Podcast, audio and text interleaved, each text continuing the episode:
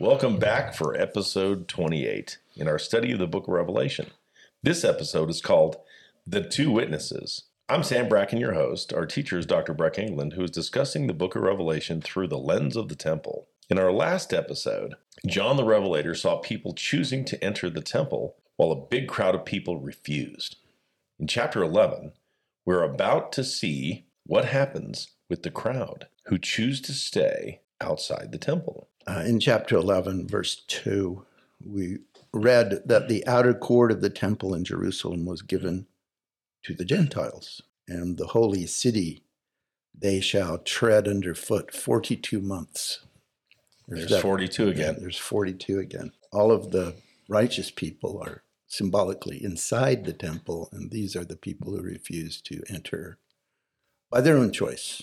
Okay, so they tread the outer court for 42 months. Here is the outer court of the temple, was known as the court of the Gentiles, and it, it represents the world.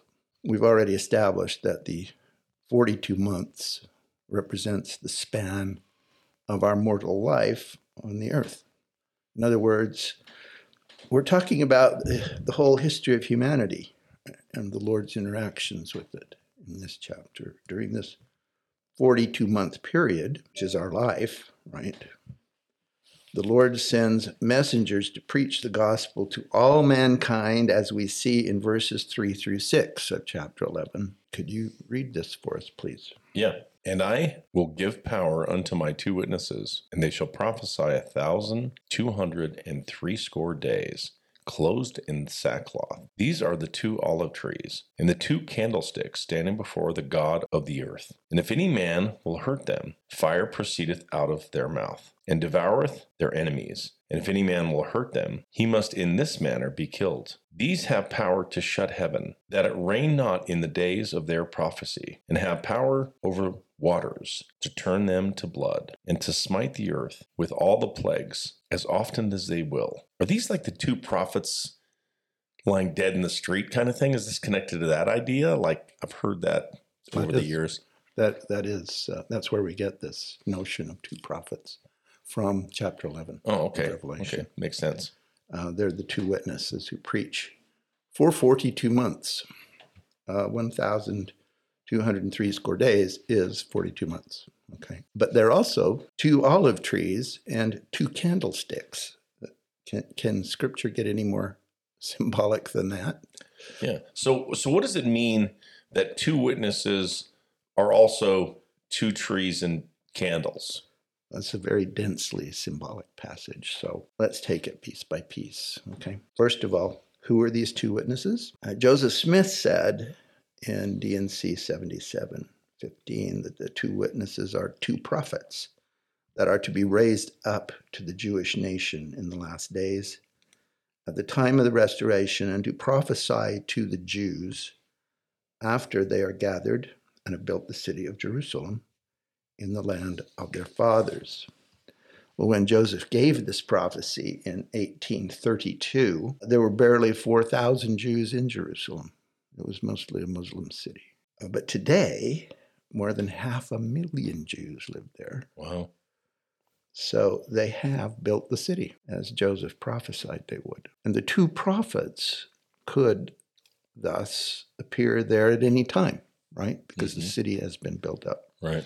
But there is a pattern here that we need to take stock of. There are always two witnesses to everything the Lord does. You ever notice? Yes, exactly. In every dispensation, says the prophet Zechariah, quote, two anointed ones stand by the Lord of the whole earth. That's in um, Zechariah 4, verse 14. Now we think, therefore, of like Moses and Aaron, right? Right. Alma and Amulek in the Book of Mormon, um, Lehi and Nephi in the book of Helaman, Elijah and Elisha, Peter and John at the gate beautiful in, in the book of Acts, and Joseph and Hyrum Smith, mm-hmm. right?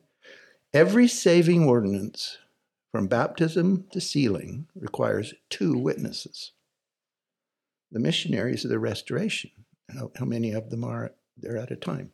They go out two, by, two. Yeah. There's always two witnesses So why do there have to be two witnesses? because the law of God requires at least two witnesses. In the law of Moses in Deuteronomy, it says, One witness shall not rise up against a man at the mouth of two witnesses, or at the mouth of three witnesses shall the matter be established.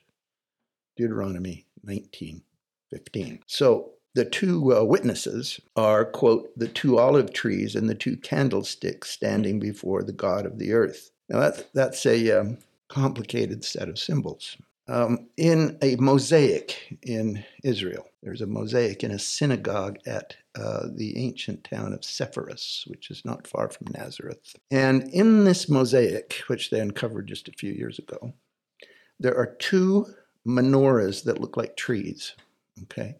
And they stand on either side of the temple entrance. So picture the temple entrance, hmm picture the two menorahs standing on either side of the entrance. On the Ark of, of uh, Magdala, two oil pitchers accompany the menorah. So the two prophets, like the menorah, represent light and life, and, and the two the two oil containers, the two pitchers, feed the um, the menorah from the olive tree. Okay, so this is all very symbolic of the light that the, the witnesses bring. So the olive tree, um, you press olives from the olive tree, which creates the oil that, fill, that fills the candle, that burns the candle, which gives you the, Right. some okay, Yes. that- some Yeah. symbolism. So that almost feels like it's an Yes. like it's circular. It's like an eternal round an, kind of thing. It's an eternal round because the the two prophets bring the light, which is represented by the oil pitchers and the, the candles, which were actually not candles; they were cups of oil, and they put a wick in them they would just burn. burn them. Yeah, Yeah, yeah. We, we think of wax candles, but they were not that. They Got were, it. They were bowls of oil that had a wick in them. And um, they, of course, represent the light of Christ, the light and the life that comes from following the witnesses of Christ. So there are always two. The sackcloth they wear, well, that is the clothing of mourning. It shows that they preach repentance. It's a symbol of repentance Mm. to wear sackcloth. So why are the two prophets compared to candlesticks? Well, in the Old Testament book of Zechariah, uh, the prince of Judah and the high priest Joshua are compared to two olive trees that pour golden oil into the menorah, thus giving light to the people. Those are two witnesses the prince of Judah and the high priest Joshua, okay, in the Old Testament. At the entrance to Solomon's temple, there were two massive bronze pillars, one on either side of the temple, and they probably represented this picture the high priest on one side, the king on the other. Uh, They were capitals on these pillars, and um, they encased metal bowls of oil, okay, Hmm. so that uh, they were they were like beacons. They could be set on fire at night to light the temple court. They represented the light of Christ to the world. They were gi- like giant candlesticks. okay? Wow, wow. so they could light the whole world with the, the light of the gospel. So here's this pattern like those twin pillars of the temple that were actually giant candlesticks, the two prophets stand at the temple entrance to testify to the nations and to consume their opponents with fire from their mouths. Will the two prophets literally breathe fire? Well, no, of course not. The two prophets are symbolic. Okay. and so is the fire from their mouths. Um, the word of the Lord is is the fire. It's constantly compared to fire. Jeremiah says, "Is not my word like a fire?" In Jeremiah 23. So when they preach, when the witnesses preach, their words enter the heart like fire. Remember when Jesus taught the two disciples at Emmaus? They said, "Did not our hearts burn within us?" Yeah, Okay, so that's, a great scripture. that's the, the fire that comes from their mouths um, is not real. It's not literal. It's uh, symbolic. But that's always the case with the witnesses of the Lord. Joseph Smith and Hyrum Smith, they they breathed fire, okay, in the sense that they um, they preached the gospel, and the light of the gospel was the fire. There's another reason. This is kind of fun. There's another reason for the fire from their mouths. The two prophets anciently were associated with the constellation Gemini, uh, the twins, and they shine very high in the winter sky. So they're like uh, symbols of hope in winter. Each December, a funny thing happens. We get a meteor shower from the direction of Gemini, and always have for millions of years. This has happened. It's called the uh, Geminid shower, and um, it looks like blazing meteors falling from the mouths of the twins in the Mm. sky, Mm. uh, in what we now call the Geminid shower. If you stay up at night in the winter in December and it's a clear night and look up, you'll see hundreds from the direction of Gemini. In ancient Babylonian mythology, they were considered uh, these these uh, two these two twins in the sky were considered healers and helpers. The Greeks called them the Dioscuri, which literally means the two boys. And they were the chief supporters of the emperor as sons of, of Jupiter, sons of Zeus, who was the thunder god. And one of the fun things in the New Testament is that Jesus named uh, his disciples, James and John, sons of thunder. They Yeah. were like the Dioscuri. Yes, very um, cool. Possibly in reference to the Dioscuri. And that's in the book of Mark, chapter 3. The Dioscuri were worshipped throughout the world that John lived in, the, the Mediterranean world. So, one scholar says the expectations that pagans had of the Dioscuri could be transferred to the two Jewish prophets, you see. Isaiah is the first one to talk about the two witnesses. Isaiah spoke of two witnesses as two sons of, uh, of Israel who will call on Jerusalem at a time of crisis. And their message is Awake, put on thy strength, O Zion, loose thyself from the bands of thy neck, O captive daughter of Zion. And that's in Isaiah 51 9. So let's sum up. The two witnesses are sons of God, priesthood holders commissioned to preach hope to the righteous and judgment to the unrighteous. And remember, there are always two witnesses during the 42 months of our lives. And they represent all the prophets of all time. Does that make sense to you? hmm Okay. Mhm. Uh, like the Dioscuri, they appear as saviors, especially in times of calamity. They also have the keys of the sealing power, so they can shut up the heavens and turn water to blood and, and call down plagues, all of which are traditional signs of God's displeasure, the hard heartedness of the rulers of nations. So why did they preach for 42 months? Well, remember the symbolism of the number 42. Mhm.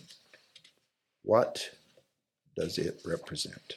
A time of tribulation. Yeah, tell me what you remember about it, please. So in Exodus, the children of Israel camped 42 times on their way to the promised land. That's the first thing, right? Um, the mortal ministry of Jesus lasted three and a half years or 42 months. Right. The number 42 symbolizes our journey through mortality, sort of the time of tribulation. We're here to be have Yeah. tribulation. Right. So so uh, after 42 months of probation, the nations or the Gentiles have heard the message of the two prophets and they refuse it. So the Lord allows the two prophets to be martyred and to seal their testimony with their blood. Could you read chapters uh, chapter 11 verses 7 through 8? Yeah. And when they shall have finished their testimony, the beast that ascendeth out of the bottomless pit shall make war against them, and shall overcome them, and kill them. And their dead bodies shall lie in the street of the great city, which spiritually is called Sodom in Egypt, where also our Lord was crucified. Okay, so the idea is that they will be martyred, right? This this drama actually plays out in the night sky. The Gemini twins, as you look up, as as the ancients looked up at them, it seemed as though they were falling backwards under the club of the constellation Orion. Everybody knows the constellation Orion. It's the one with the three stars in its belt and its Mhm. arm raised with a club. Mhm.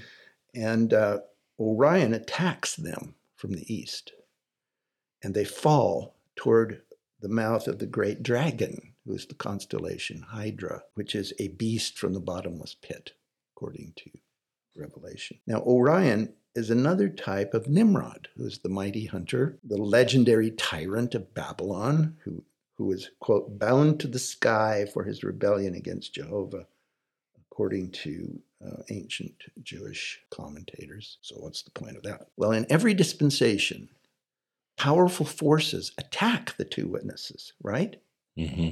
Uh, in the manner of despots from from Nimrod down to King Herod, right? Who Mm-hmm. who uh, who had um, several of the apostles murdered. Uh, uh, particularly James, the apostle, was murdered by King Herod. Uh, think of the governor of Missouri, Mm-hmm. who uh, tried to have Joseph and Hyrum Smith um, executed, or uh, the mob at Carthage, who, who succeeded in executing Joseph and Hyrum Smith. Right. This is the beast from the bottomless pit attacking the two witnesses, and they always do.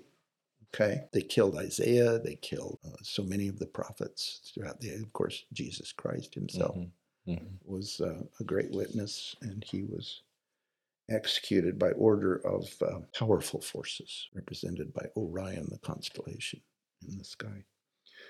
Now, the witnesses themselves, they lie unburied and dishonored in the street for three and a half days, it says, which is 42 something. Okay. According to scholars, this period of time is clearly based on the resurrection of Jesus. And the scholar who says that is um, Antoninus Sue, is a famous uh, New Testament scholar. And um, he says this period of time is clearly based on the tradition of the resurrection of Jesus, which lay in the tomb for three and a half days. Darkness reigns, the powerful rejoice, as the, the Jewish elite did when Pilate killed Jesus and when Herod murdered the apostle James. That's in Acts chapter 12. Now, although the setting of this story is the great city Jerusalem, which is uh, John identifies spiritually with Sodom and Egypt, it extends to the whole world. Think about Sodom and Gomorrah. They were situated, think about Egypt also. They were situated in a well watered valley, and they prospered on the principles of Cain and Nimrod. And they were oppressors. Enslaved people, they drove people, they plundered and pillaged. This is how they became prosperous. The strong taking advantage of the weak, the rich lording it over the poor. Uh, they were inhospitable. Uh, Ezekiel says the great sin of Sodom and Gomorrah was that they were uh, inhospitable. They showed no mercy to those they controlled. So the Lord gives the city 42 months of warning, right? You have Mhm. 42 months. Of course, 42 months represent the days of mortal probation. The faithful leave town and go to the temple, but most people refuse the message and abuse the messengers, right? Like, like in Lehi's great and spacious building, the, the city represents the pride of the world, whose inhabitants they mock and abuse the disciples, and uh, but the fall of the, that building will be exceeding great. Now, please notice that the martyrdom of the Lord's messengers ends every dispensation. As backsliding disciples, as the members of the church themselves become apostate and they violently reject prophets and apostles, they end up killing the two witnesses, like Peter and James or, or Joseph and Hyrum Smith. This sad pattern gets repeated over and over. The wisdom of the world overcomes the saints. They abandon the covenant path. They flock to the great and spacious building, and they mock the kingdom of God. And as First Nephi 11 says, Behold, here's the house of Israel, gathered together to fight against the 12 apostles of the Lamb. So this is the church itself Mhm. becomes apostate. So what we see here is a perverted gathering of Israel. Okay, um, Mhm. Israel gathered against the Lord. Apostasy does damage to the church from the inside that persecution from the outside could never do. Right. Quote: The mm-hmm. elders of the Jews at Jerusalem. Unquote. They plotted to kill Lehi, right, and other prophets. Centuries later, A similar group of plotters conspired to kill Jesus. The Sanhedrin stoned Stephen and bound Paul over to the Romans. Um, in other words, the high priests of the temple themselves, supposedly the representatives of God on the earth, they turned the temple into a great and spacious building, a house of merchandise to serve their greed. And in the same way, likewise, um, disaffected church members incited the martyrdom of Joseph and Hyrum Smith, the two witnesses of our dispensation. Doctrine and Covenants says of Joseph and Hyrum, the testators are now dead, and their testament is in force. Their innocent blood, with the innocent blood of all the martyrs under the altar that John saw, there's your connection to Revelation. Mhm. Okay. Will cry unto the Lord of hosts till he avenges that blood on the earth. So, Joseph Smith tells us that these two witnesses will resurrect at the time of the restoration. Well, that's sometime in this dispensation. Mhm. Okay. Interesting. The, the sun enters Gemini in May. So it's like the two witnesses are resurrected. It's the time of spring like restoration of the gospel after the three and a half days of apostasy. As the spirit of life from God enters in, Israel rises again, fulfilling the prophecy of the Old Testament. Hosea, prophet, says, Come, let us return unto the Lord. After two days will he revive us, and in the third day he will raise us up, and we shall live in his sight. So that there's that three and a half days Mhm. again.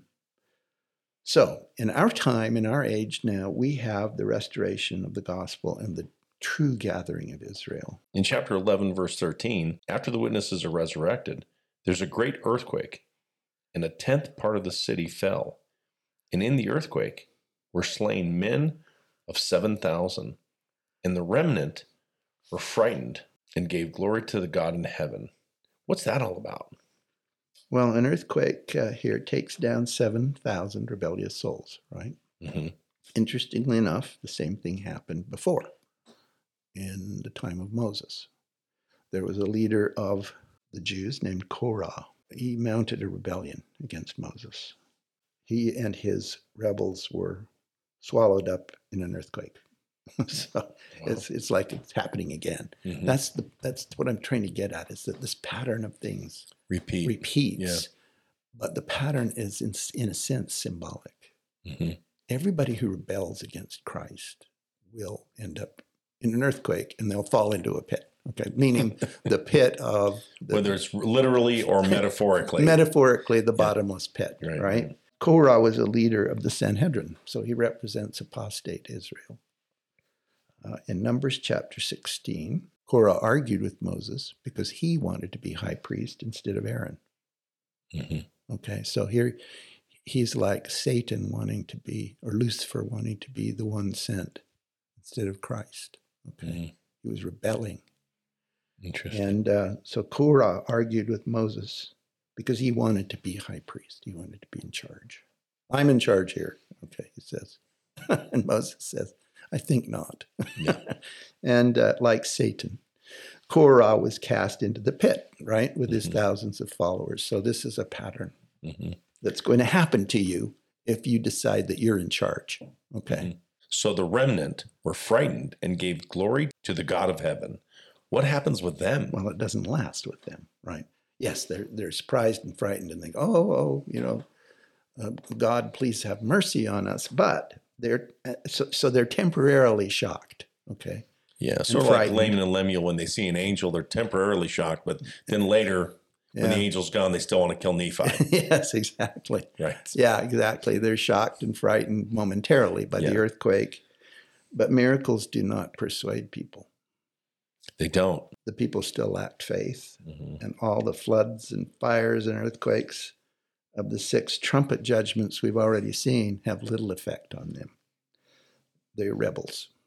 One, one scholar says about them Despite the terror of the devastating trumpet plagues, humanity refuses to repent of their idolatry. The Exodus people, meaning the saints, however, move the plot forward through their witness, death, and vindication. So, as this flood of judgments surges around them, the covenant people plod on the covenant path. We stay on it. Direct, simple, knowing that as the Lord led Israel through the Red Sea, he will lead us to the promised land. Um, and that's that's from the psalm the temple priests read on the sixth day. Quote, The Lord on high is mightier than the noise of many waters, yea, than the mighty waves of the sea. Close quote. In our next episode, we're going to see what happens when the seventh trumpet announces the final judgment. I'm excited about that.